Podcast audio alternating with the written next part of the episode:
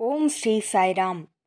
பிரசாந்தி சந்தேஷின் கேள்வி பதில் நேரத்திற்கு உங்கள் அனைவரையும் வரவேற்பதில் மிகுந்த மகிழ்ச்சி.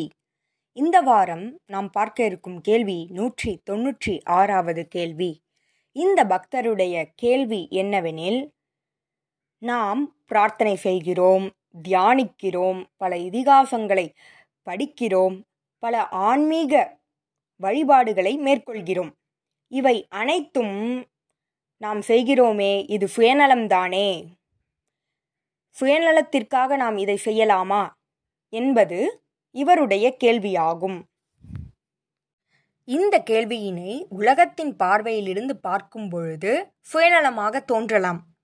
பலரும் பலருக்கு சமூகத்தில் உதவி செய்து கொண்டிருக்கின்றனர். சிலர் மருத்துவமனைகளை நடத்துகின்றனர். சிலர் அனாதை ஆசிரமங்கள் முதியோர் இல்லம் என அனைத்து செயல்களையும் செய்து வருகின்றனர்.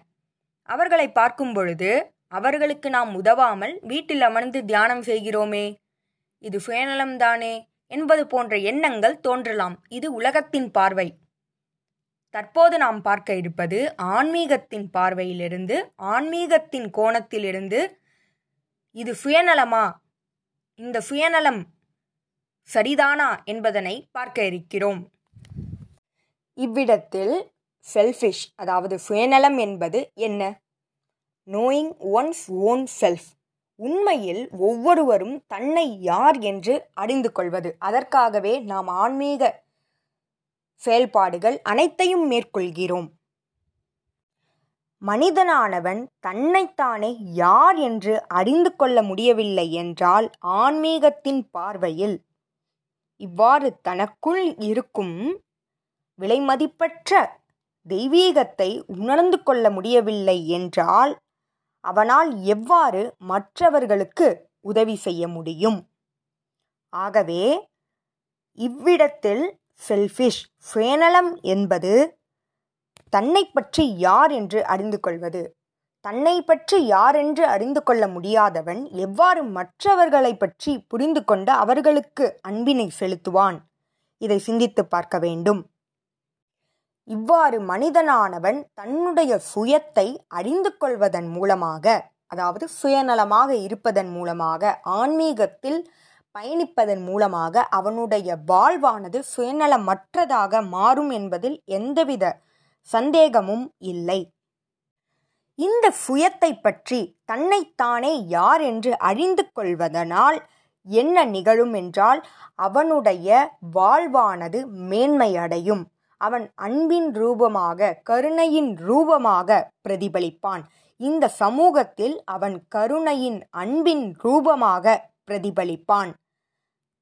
இந்நிலையில் நீங்கள் யாருக்கு வேண்டுமானாலும் உங்களுடைய அன்பினை பகிர்ந்து கொள்ளலாம். முதலில் உங்களை நீங்களே பாதுகாத்து கொள்ள வேண்டும். உங்களை நீங்களே யார் என்று அறிந்து கொள்ளவில்லை என்றால் மற்றவர்களுக்கு சென்று முழு அன்போடு உதவி செய்ய இயலாது.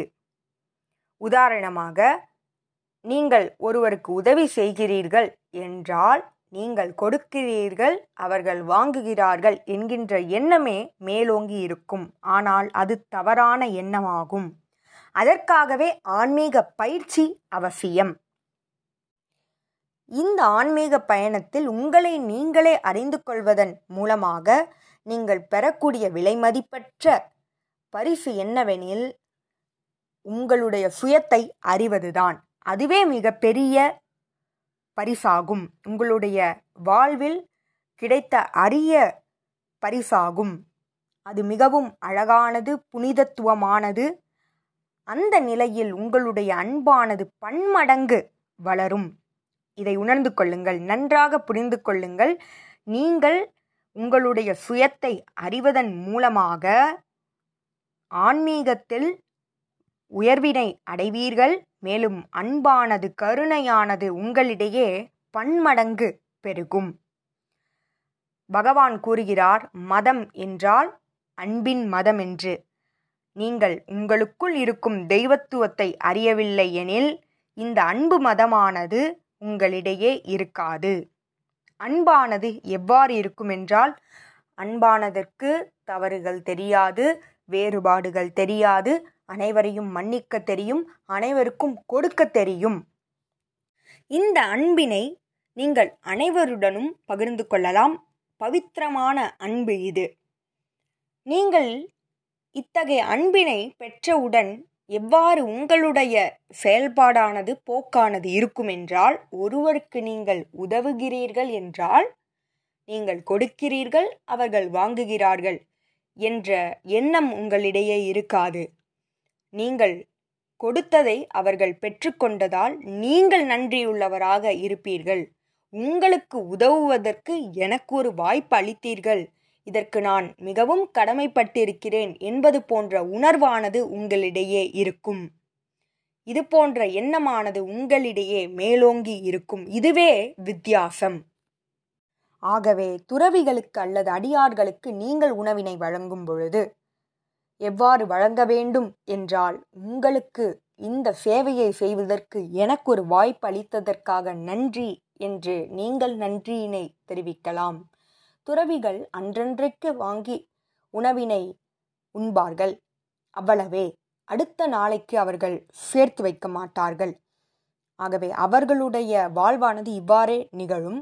அவர்களுக்கு நீங்கள் செய்யும் பொழுது இத்தகைய மனப்பான்மையோடு செய்வீர்கள். நீங்கள் இந்த சுயத்தினை அறிந்துவிட்டீர்கள் என்றால் வேறுபாடு என்பதே உங்களுக்கு தெரியாது. அனைத்துமே உங்களுக்கு தெய்வத்துவமாக காட்சியளிக்கும். நீங்கள் இந்த பூமியினையும் தெய்வத்துவமாக பார்ப்பீர்கள் ரோஜா மலரையும் தெய்வத்துவமாக பார்ப்பீர்கள். அனைத்திற்கும் நன்றி உள்ளவராக இருக்க வேண்டும் என்று உணர்வீர்கள். அன்பினாலே இந்த உலகமானது செயல்பட்டு கொண்டிருக்கிறது என்பதனை உணர்வீர்கள். தெய்வீகத்தின் அன்பினாலேயே இந்த பூமியானது சுழன்று கொண்டிருக்கிறது.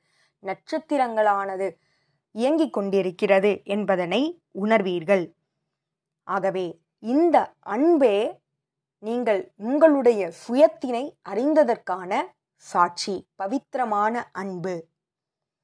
இந்த பவித்திரமான அன்போடு நீங்கள் பேசினால் அது சத்தியமாகும் செயல்களை செய்தால் அது தர்மமாகும்.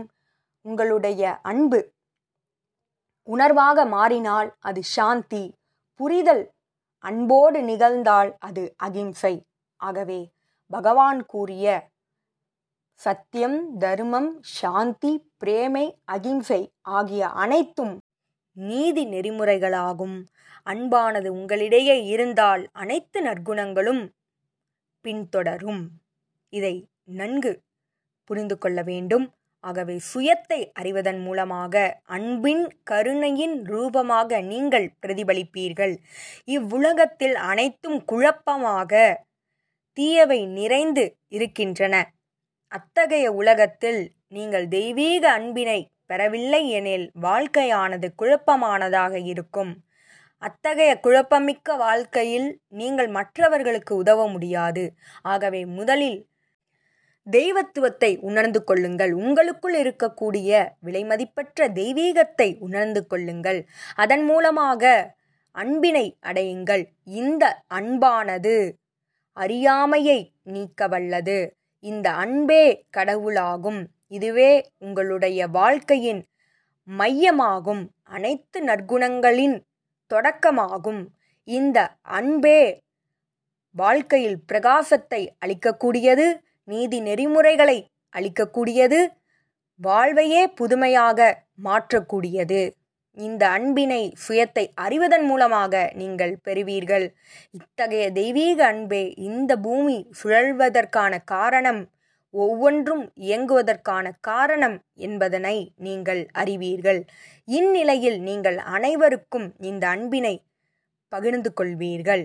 ஆகவே be selfish to be selfless நீங்கள் சுயத்தை அறிந்து கொள்வதன் மூலமாக சுயநலமற்ற வாழ்வினை நீங்கள் மேற்கொள்வீர்கள். நன்றி. இதுபோல பல கேள்விகளோடு உங்களை அடுத்த வாரம் சந்திக்கிறேன். ஜெய் சாய்ராம்.